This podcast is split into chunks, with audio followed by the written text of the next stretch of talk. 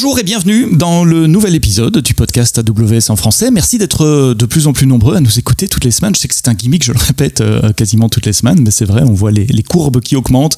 Euh, aussi pour le podcast AWS, continuez de laisser des 5 étoiles, des petits pouces vers le haut, c'est ça qui, qui titille les algorithmes qui nous permet un, bon référencement sur les différentes plateformes de podcast que vous utilisez pour nous écouter. Aujourd'hui, nous allons parler observabilité, un mot difficile à prononcer, monitoring avec une touche d'intelligence artificielle. On va parler de ça avec Packet AI. J'ai le plaisir d'accueillir euh, Hardik Takar, qui est cofondateur et CEO de Packet AI, et Adi Azouni, qui est cofondateur et CTO. Messieurs, merci d'être là. Merci de nous donner un tout petit peu euh, de, votre temps. J'ai parlé observabilité et monitoring. On peut peut-être commencer par là. C'est quoi la différence entre, entre les deux, l'observabilité et le monitoring? Euh, merci Sébastien de nous, nous avoir aujourd'hui et je vais, je vais prendre cette question. Pour nous, euh, c'est observabilité permet de faire du monitoring. Donc, si je dis euh, l'objectif du monitoring, c'est quoi Dans une ligne, parce que c'est un sujet assez vaste, c'est d'assurer la continuité de mon activité ou business continuity. C'est-à-dire que j'ai euh, une infra, j'ai mes applis, j'ai tout qui, j'ai mon business qui tourne et je veux m'assurer qu'il n'y a pas de downtime. Je peux assurer la continuité, je peux servir les clients 24 sur 7. Et dans ce cas-là, observabilité me permet d'avoir la vision sur tout ce qui se passe au sein de mon infra, au sein de mon appli. Euh, il y a des, des, des, maintenant on dit les, les trois pillars of observability, euh, les logs, les métriques et les traces, mais ce sont des informations, ce sont des data points qui me permettent d'avoir la visibilité et assurer que tout se passe bien. Par contre, le monitoring, c'est vraiment le fait de ne de, de, de, pas avoir des incidents. Quand il y a des incidents, de permettre euh, aux ingénieurs de rapidement résoudre les incidents euh, et assurer que tout marche bien. Donc, euh, pour nous, c'est observabilité, c'est un subset de, de monitoring quelque part. Et donc l'observabilité, si je veux un peu vulgariser, c'est le fait d'instrumentaliser mon code pour aller chercher les métriques qui, qui, qui, permettent de réaliser le monitoring après? Exactement, c'est les métriques, c'est des, euh, des chiffres, les logs, ce sont des événements, c'est des, des, événements textuels. Et les traces, c'est euh, quand tu instrumentes ton code, bah, tu peux avoir les détails euh, de chaque service, combien de temps euh, le code passe quand il va aller recruter, la base de données ou aller, aller, aller pousser quelque chose vers l'API. Donc oui, c'est les trois choses qui sont, qui, sont, qui sont importantes pour avoir une observabilité ou mesurer la performance, si on veut, d'une infra ou des applis ou tout ce qui est lié au stack technique. Alors, dans une application moderne, aujourd'hui, on a des dizaines de containers, de micro-containers, de services, différentes bases de données, etc. Ça peut devenir très compliqué, très riche.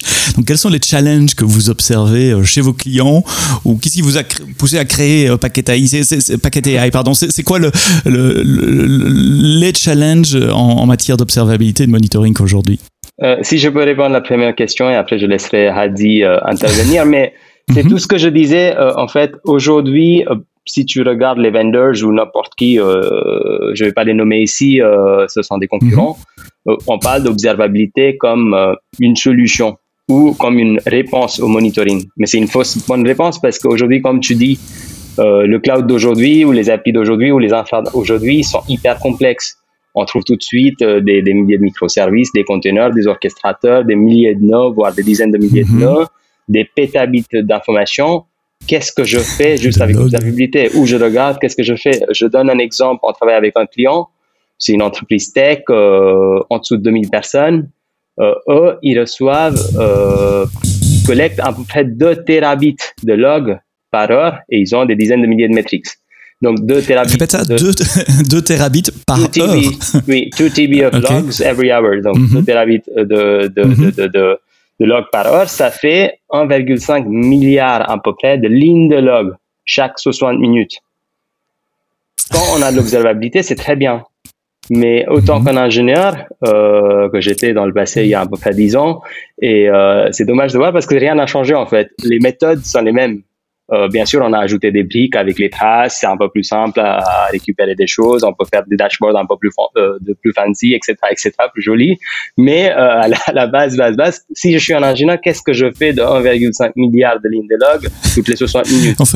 Je comment on fait des regeps pour, pour, pour, détecter des mots clés et des, choses comme ça. Exactement, exactement, c'est ça, comme ça que ça marche. Je vais autant qu'un ingénieur déjà devoir savoir qu'est-ce que je dois monitorer parce qu'on a des dizaines de milliers de noms on a des, beaucoup de métriques.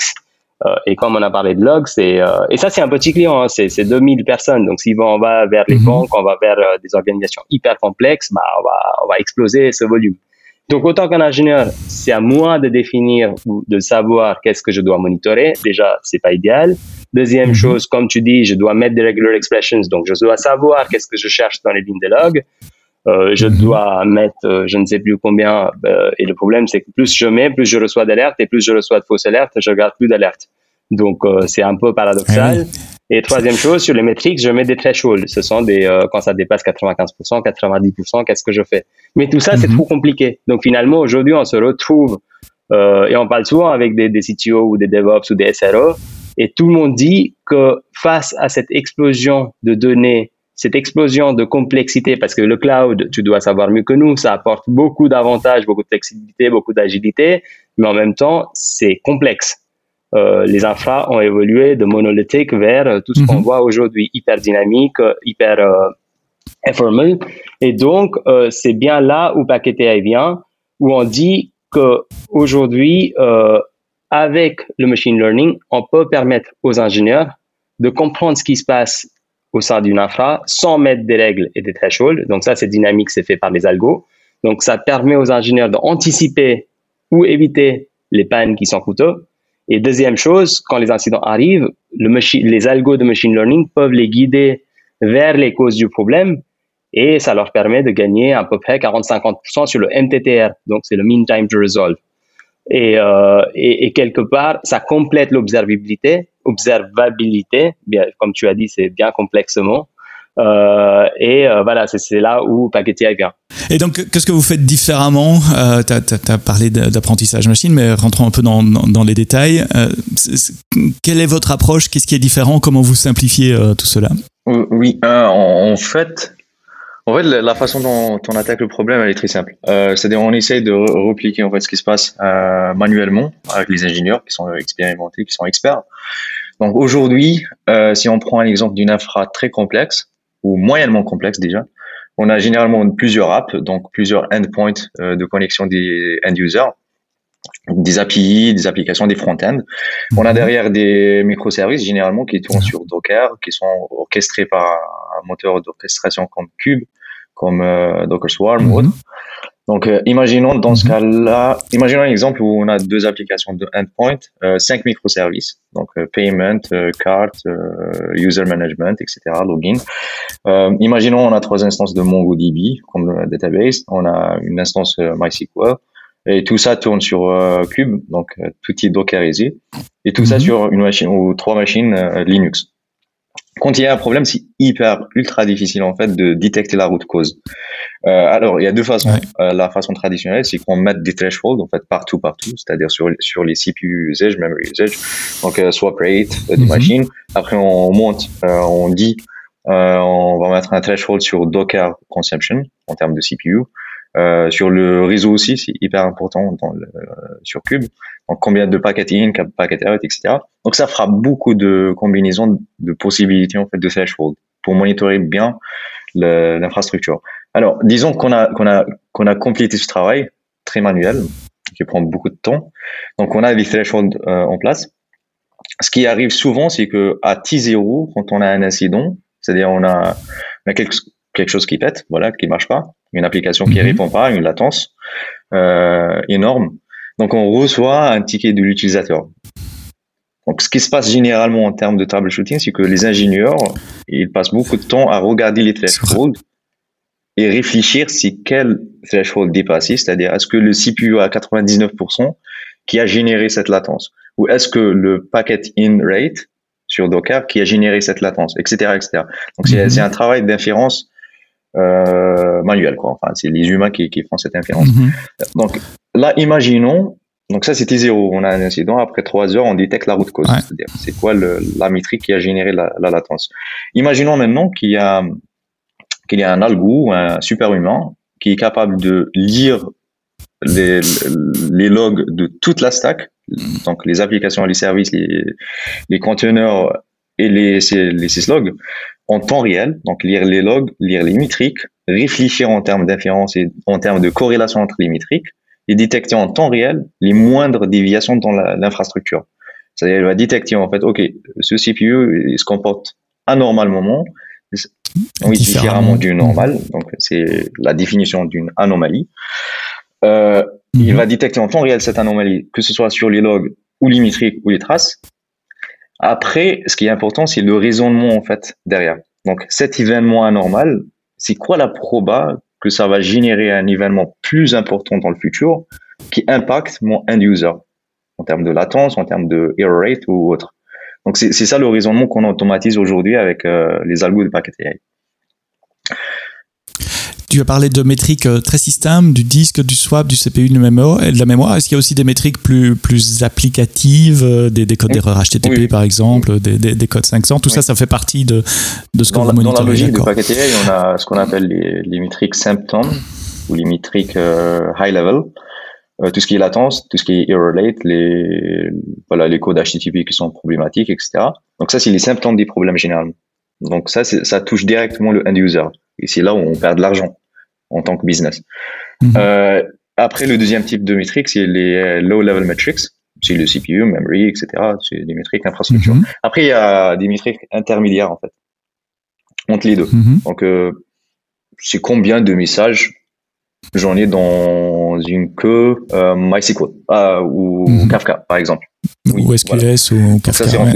C'est pas vraiment euh, infrastructure, c'est pas vraiment un user. On, on les monitorise. Mhm.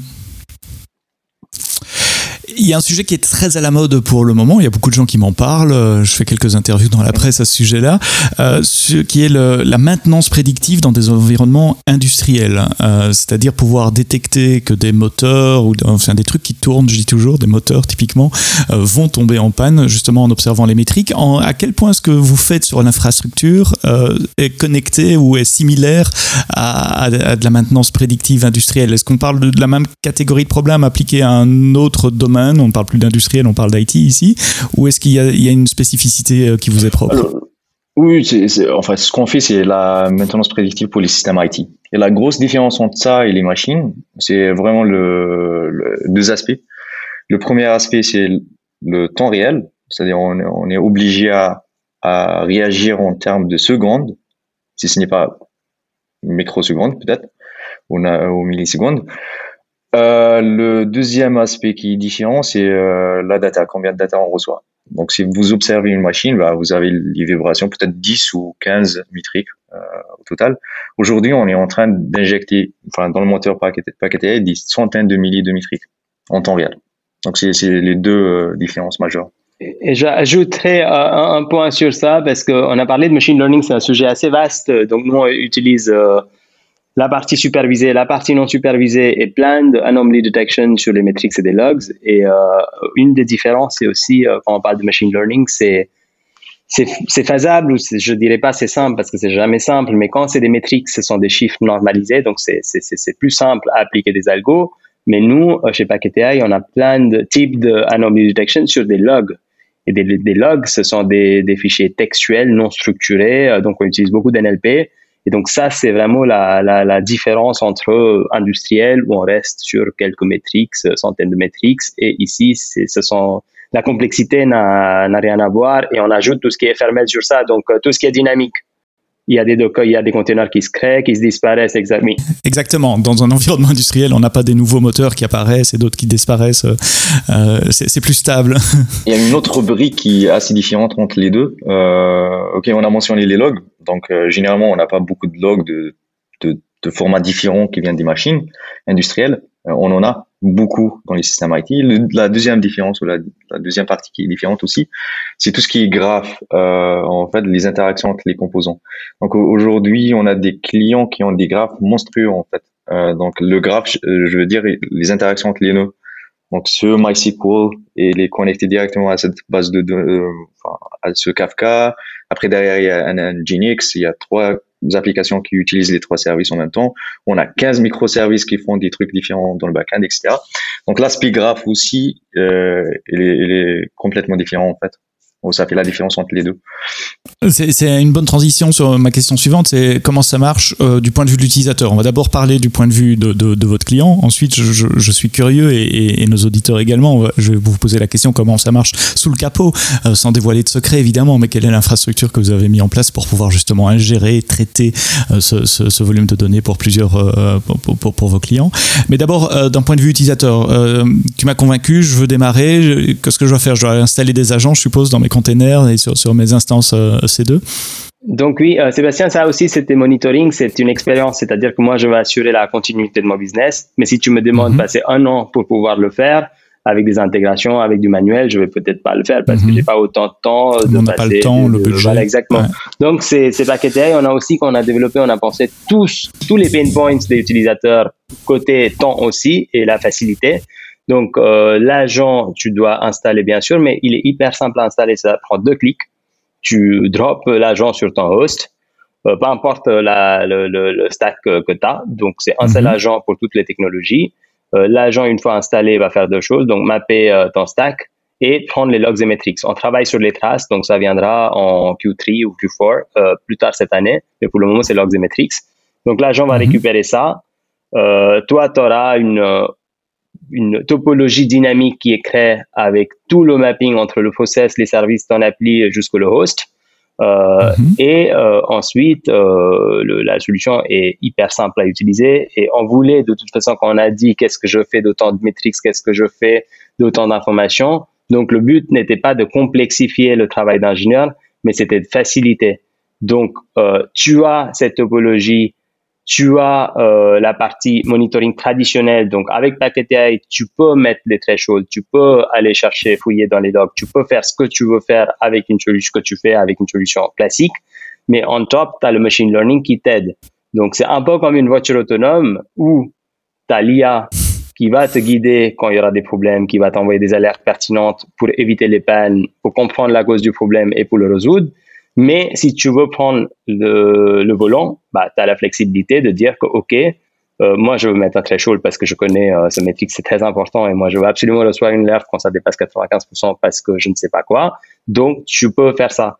Donc, côté euh, usabilité ou euh, expérience, c'est vraiment, il faut tester la solution pour le voir. Et euh, si euh, mhm. il y a des, des, des, gens qui nous écoutent aujourd'hui, qui sont intéressés, ils peuvent nous contacter. On sera ravis de, de, leur faire un trial et ils vont voir eux-mêmes que c'est très très très simple à installer et utiliser versus tout ce qu'il existe aujourd'hui. Et c'est sûr qu'ils utilisent quelque chose parce qu'il n'y a pas d'infra qui n'est pas monitoré. Je mettrai les liens dans, dans, dans, les notes du podcast, évidemment, euh, pour, pour vous contacter trouver votre site web et, et, et voir les démos. Tu mentionnes CloudWatch, c'est un point, justement, euh, on, a, on a parlé d'installer un agent sur EC2 euh, Docker, ça c'est bien pour collecter tout ce qui tourne sur la machine même, mais dans le cloud, il y a aussi des services managés, donc est-ce que, est que vous pouvez aller chercher les, les, les, données qui sont sur CloudWatch, les données des logs RDS, par exemple, ou des services managés de Mongo, et des, enfin, des trucs comme ça. Quelle est la liste de, de services que vous supportez, que vous êtes capable de d'ingérer, donc vous êtes capable d'ingérer les métriques donc aujourd'hui, on a, si je parle des, euh, des, des, des, intégrations natives, c'est-à-dire tout ce qui est Mongo, tout ce qui est base de mhm. données, euh, les proxys, les web servers, etc. On a une trentaine de, de technologies qui est euh, les plus euh, les technologies les plus communes, c'est-à-dire qu'on on les trouve euh, partout. Si tu parles de Mongo, MySQL, Postgre, Kafka, RabbitMQ, les technologies comme PHP, Java, etc. Donc là, j'ai mélangé un peu les bases de données avec le, le messaging mhm. plus l'appli, mais juste pour dire qu'on couvre à peu près tout ce qu'on voit ou les, les, technologies les plus communes. Et ensuite, on a une intégration avec AWS, donc tout ce qui est service managé on peut collecter via euh, CloudWatch euh, avec Columbra pour envoyer des logs et les métriques sont, sont, sont récupérées de CloudWatch. Et aujourd'hui, on travaille exclusivement avec AWS pour les services managés. Donc GCP Azure, on n'en a pas. Et ça viendra après. Ça, c'est sur euh, votre roadmap. Donc on, on donne accès euh, à une partie de mon compte, en tout cas en lecture, euh, sur, sur CloudWatch. J'installe un agent éventuellement sur les parties containers C2. Et puis je suppose qu'il y a une phase d'apprentissage en machine learning. Le système doit apprendre c'est quoi le niveau normal de, de, de mon système. Euh, je, suis, je, suis, correct dans mon, mon, ma supposition? Oui, oui. Euh, c'est bien ça. En fait, il y a une phase d'apprentissage. Après, en fait, pour faire euh, vite et pour faire un, petit résumé des, steps, des étapes en fait de machine learning qu'on performe sur la data, on peut diviser ça en deux, euh, deux étapes. principal. Donc, euh, comme, on avait dit déjà, en fait, Packet on fait deux choses. Donc, la première chose, c'est prédire les incidents IT, c'est-à-dire on, on, détecte à l'avance les incidents qui pourraient arriver dans le futur. Et la deuxième chose, c'est la partie RCA, c'est Root Cause Analysis. Quand il y a un incident qu'on n'a pas prédit, on vous dit euh, instantanément c'est quoi la route cause. En fait, est-ce que c'est le CPU, est-ce que c'est la mémoire, est-ce qu'autre chose? Euh, pour euh, les deux, les deux problèmes, en fait, ça revient à résoudre le problème suivant, qui, euh, étant donné un événement A maintenant sur le nœud 1, c'est quoi la proba d'avoir un événement B sur le nœud 2 dans 10 minutes ou 5 minutes par exemple? Et pour cela, ben, on a une panoplie en fait d'algorithmes qui qui tournent en parallèle pour traiter les logs, les métriques, les traces, faire les relations, les corrélations comme j'avais mentionné avant. Et voilà, sortir des messages de type, il y a 80% de chances qu'on aura une latence majeure sur euh, l'appli A dans 20 minutes, par exemple. Ou sinon sortir euh, des, des, des messages comme, euh, OK, l'incident de latence qui, qui a eu lieu il y a deux minutes, en fait, ça vient d'une d'une instance MySQL qui est saturée en termes de réseau. C'est les deux, messages qui vont être envoyés au end user. Alors pour faire tout ça, en fait, on a on a beaucoup d'algo de machine learning. Donc pour les logs, on a tout ce qui est NLP, traitement de texte, euh, nettoyage de texte, euh, qui, qui, se fait automatiquement aussi. Donc euh, en fait, ça revient à, comprendre le content des logs qui sont écrits en anglais. Aujourd'hui, on supporte que les logs qui sont qui sont en anglais. Donc on comprend ce qui se passe dans les logs et on essaye de détecter les déviations du normal ou ce qu'on appelle les anomalies. Voilà. Et on a plein de types d'anomalies. Je, vais citer très rapidement quelques types. Donc, on a euh, le premier type d'anomalie sur les logs qui est les outlier detection, c'est-à-dire, imaginons pendant six mois, on a toujours les mêmes logs qui reviennent, reviennent, reviennent toujours. Euh, après un jour, lundi matin, on a un log qu'on n'a jamais vu, jamais. Donc ça, c'est un outlier. On le détecte facilement. Le deuxième type, c'est euh, l'anomalie qu'on appelle pattern, c'est-à-dire on regarde ce qui est écrit dans les logs, et dès qu'il y a des déviations du, normal en termes de contenu, ben on, alerte les utilisateurs aussi, on leur dit, euh, voilà, il y a, un contenu dans les logs qu'on n'a jamais vu en fait, absolument. Euh, le, troisième type, c'est la séquence, c'est-à-dire, imaginons qu'on a un comportement normal euh, qui reflète en fait le, comportement des, des utilisateurs. Exemple, l'utilisateur vient, se log, scroll sur le site, après, il met un item dans le, euh, le, basket. Après, il check out, il paye, il sort, il log out. Donc ça, c'est un comportement qu'on voit dans les logs derrière, dans les logs de MySQL, dans les logs de Kafka, etc., etc. Donc, dès qu'il y a un comportement anormal, exemple, il y a un utilisateur qui vient, il scroll, il scroll pendant des heures et des heures. Après, il commence à faire euh, des trucs, des trucs euh, comme, voilà, il, il paye plusieurs fois le même item. Donc ça, c'est des comportements anormaux qu'on détecte aussi dans les logs. Donc ça, on les appelle les anomalies sequence. Euh, ça, c'est les logs. La partie métrique, il y a aussi beaucoup d'algos qui tournent en parallèle. Donc tout ce qui est train d'analysis, train d'analysis, ça permet de prédire les problèmes sur les disques, par exemple. Donc en observant ce qui se passe sur le disque en termes de read-write rates, maintenant, à l'instant, on va prédire en fait qu'est-ce euh, qu'il va, euh, il va être saturé dans 20 minutes, 2 jours, trois jours, etc. Donc ça, c'est trend analysis. On a seasonality detection ou analysis aussi. C'est-à-dire, on prend compte, en fait, des, des vacances, des week-ends, des, voilà, des, événements répétitifs, etc. Donc ça, c'est les métriques.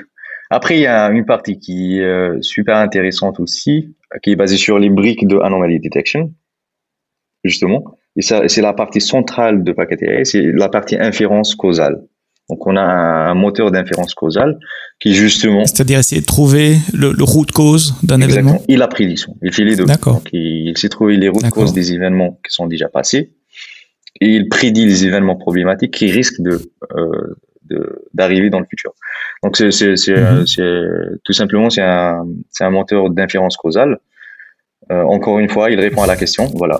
Étant donné un événement A maintenant, qu'est-ce qui, c'est quoi la probabilité d'avoir un événement B problématique dans 5 minutes, etc. Et ça, c'est, euh, c'est beaucoup de théories de, de graphes, euh, théorie des graphes dedans, euh, des probas, de l'inférence, de deep learning aussi un peu. Euh, on est, on, enfin, je sais pas KTE, on, on utilise même des algos qui sont très récents, euh, notamment le deep learning appliqué au graphe, c'est-à-dire c'est une discipline récente aussi qui s'appelle Graph Machine Learning. Donc, vous avez un, un, team de, de, statisticiens, mathématiciens, data scientists. Ce sont les profils qui travaillent dans, dans vos équipes. 60% de l'équipe, c'est des, soit des chercheurs PhD, donc c'est des docteurs mhm. en informatique, ou sinon des ingénieurs mathématiciens, des experts en proba. Votre solution tourne sur AWS également. Euh, comment ça marche sous le capot C'est quoi les différents services que vous utilisez? Bah, Déjà pour ingérer et stocker le volume de données euh, dont on a parlé au début, et puis après pour, euh, pour faire ces points d'inférence, etc. Alors, on veut, enfin, AWS c'est génial déjà parce que ça, ça nous permet d'accélérer le, déploiement. Aujourd'hui, on utilise tout ce qui est brique sécurité de, de AWS parce qu'il y a des. En fait, euh, comment ça, ça marche la, la, la solution, c'est que l'utilisateur installe un agent, l'agent envoie la data vers notre infrastructure mhm. AWS. Donc il faut sécuriser. Qu'est-ce qu'il reçoit là Premièrement, mhm. il faut sécuriser en fait les endpoints entre l'agent et notre infrastructure. Et ça, AWS le fait très très bien. Donc euh, on est secure. La deuxième, le deuxième challenge majeur pour euh, notre infrastructure, c'est la data. Donc on reçoit des terabytes par heure. Qu'est-ce qui ingère les, les, données Vous avez un Kinesis, un Kafka, un Kafka, un Kafka managé un Kafka qu'on manage nous-mêmes sur des instances EC2. Après, derrière, on EC2, a, d'accord. On a, en fait, on déploie sur EKS. Donc, c'est des clusters mm cubes. Mhm. Euh, et, et, comme c'est managé par AWS, bah, on a une grande confiance enfin, en, en termes de, de scalabilité, de fault tolerance, availability, etc. Et donc ce cluster cube, il va consommer les données qui sont dans Kafka, euh, ou vos points d'inférence, vous les déployez sur, euh, sur Cube aussi? Le point d'inférence, alors oui, sur, sur, Cube aussi. Après, il y a des techniques en fait de, de réentraînement automatique, euh, de, de CI/CD spécialisé pour le machine learning. Ça, on utilisait en fait des outils qui viennent de Google notamment. Mhm. Donc vous, vous, vous, réentraînez les modèles au fil de l'eau, euh, au fil de l'eau que, vous euh, recevez les, les, données de vos clients, les, les, modèles sont réentraînés. Mais quand on dit au fil de l'eau, c'est quoi? C'est toutes les minutes, toutes les heures? Ah, Ça dépend. Tous les jours? Ça dépend. ça dépend en fait, mhm. ça dépend du besoin. Il y a des infrastructures ou des clients dont on a besoin de réentraîner les modèles chaque semaine, toutes les semaines. Il y en a d'autres euh, toutes les heures. Euh, après, ça dépend aussi des métriques et des logs, donc des sources de, données. Je vous donner un exemple très simple. Euh, un client qui a une base de données, qui, a, en fait, le centre de son infrastructure, c'est une base de données MySQL qui change pratiquement jamais, donc c'est assez stable euh, dans le temps. Donc, ce client-là, on va réentraîner le modèle qui observe l'instance MySQL tous les mois. Donc, il n'y a pas besoin de réentraîner le modèle plus souvent que ça. Euh, d'autres clients qui, qui sont, euh, enfin, le, corps de leur infrastructure, c'est un, c'est un middleware Docker ou Kubernetes. Donc, on sait que c'est très dynamique comme un, type d'infrastructure. Et dans ce cas-là, bah, on réentraîne les modèles logs et les métriques très souvent. Donc, euh, tous les jours, tous les trois jours, etc. Ça veut dire que vos modèles sont spécifiques à vos clients? Il y a une phase d'onboarding où vous allez parler au client, comprendre son application, ou ce sont vos systèmes qui détectent ça automatiquement et qui appliquent le, le bon pattern pour le bon type d'application. Je rêve peut-être un peu là. Aujourd'hui, on est. je suis trop optimiste. Cette partie, elle n'est pas automatisée à 100% en fait. Euh, je peux dire, on est à 50% automatique, enfin en termes de réentraînement. Euh, c'est-à-dire, en fait, on a, on a un modèle qui détecte quand est-ce qu'on doit réentraîner les autres modèles de machine learning. Mais on est automatisé à 50%. Les autres, c'est manuel. Donc il y a, un ingénieur qui observe derrière en fait les changements euh, dans la data, dans les logs, les métriques. Après, il décide lui, enfin de réentraîner ses modèles, il les, il les push Bien, on a parlé de comment démarrer. Euh, vous contacter, installer un agent, envoyer les, commencer à envoyer les métriques, utiliser vos, dashboards. Euh, j'avais vu dans la démo notamment un, graphe de dépendance qui se crée tout seul à partir, de l'agent, où on voit tous les microservices, les bases de données de façon graphique et on peut les cliquer vraiment euh, graphiquement dans le dashboard sur les points qui, deviennent orange ou rouge en fonction des problèmes qu'il peut y avoir là. C'est très visuel. Euh, on a parlé également de comment ça marche euh, sous le capot. Quelle tendance vous voyez pour, euh, pour le futur? Comment vous voyez 2021 et, au-delà? Nous, de toute façon, on est convaincu que la seule réponse d'observabilité, de monitoring, on dit ce qu'on c'est du machine learning parce qu'avec des humains, on, voit comment ça marche et on a plein de contraintes. Donc là, on a commencé Packet AI avec, comme on a dit, anticiper les incidents, prédictions et la partie root cause analysis. Et après demain, comment aider les ingénieurs à remédier les, les, les problèmes. Donc on n'est pas encore allé sur la partie rémédiation, ça c'est quelque chose qui va venir dans le futur. On a parlé des traces c'est quelque chose qu'on va intégrer parce que ça nous apporte euh, plus de data points pour faire du machine learning et ça améliore la performance. Et euh, voilà, en une ligne, euh, et je pense que ça, ça tu, tu vois sur le marché partout, euh, les cloud providers comme AWS ou les vendeurs comme Datadog ou peu importe, euh, tout le monde, tout le monde est d'accord sur la partie machine learning. Après, il faut intégrer, mhm. donc ça, il y a plein de challenges, c'est pas un sujet simple. Comme on a dit, c'est du temps réel, c'est beaucoup de données, ce sont des données complexes.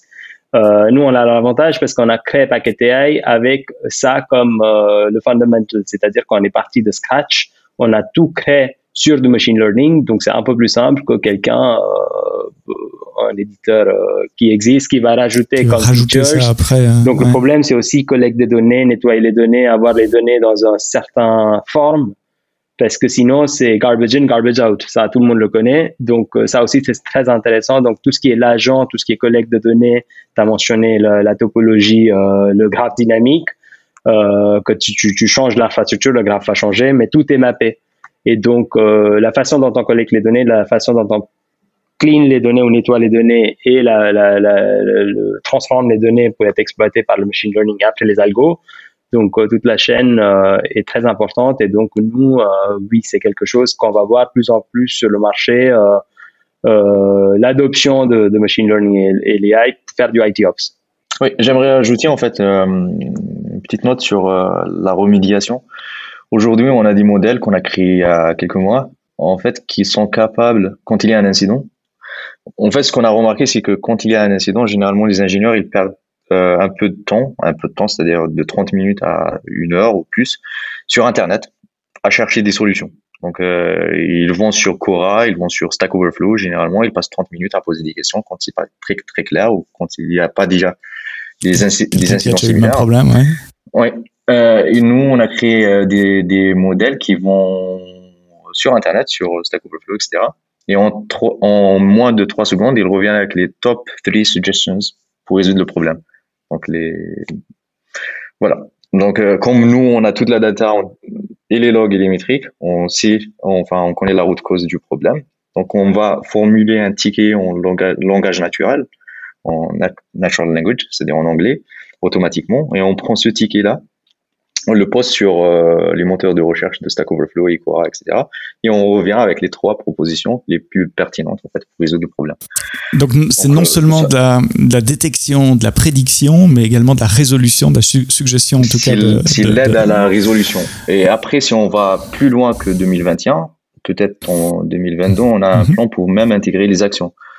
C'est-à-dire le, on aura un modèle aussi qui prend des actions en fait.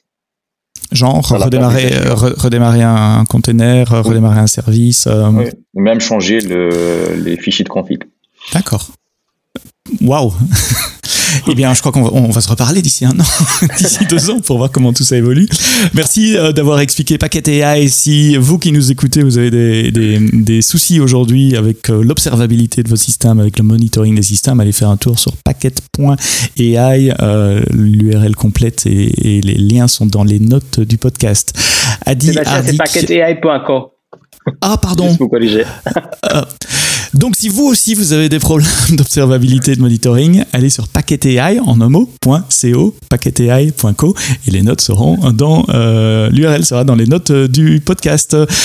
Adi, Hardik, merci d'avoir donné un peu de votre temps et d'expliquer euh, euh Bonne continuation à vous qui nous écoutez. Merci d'être restés jusqu'au bout. À très bientôt pour un prochain épisode du podcast AWS en français. Et d'ici là, quoi que vous codiez, codez-le bien.